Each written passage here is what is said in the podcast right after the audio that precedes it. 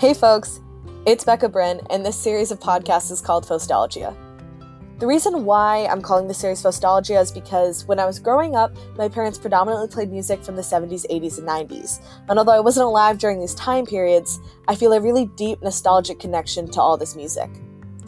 In this series, I plan on delving into different topics and playing different songs from these time periods and looking at the context of the songs, the meanings, the artists, their lives, and how ultimately this music impacted modern music that we listen to encounter every day in our lives.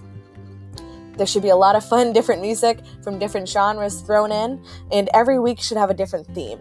I hope you guys enjoy and keep listening.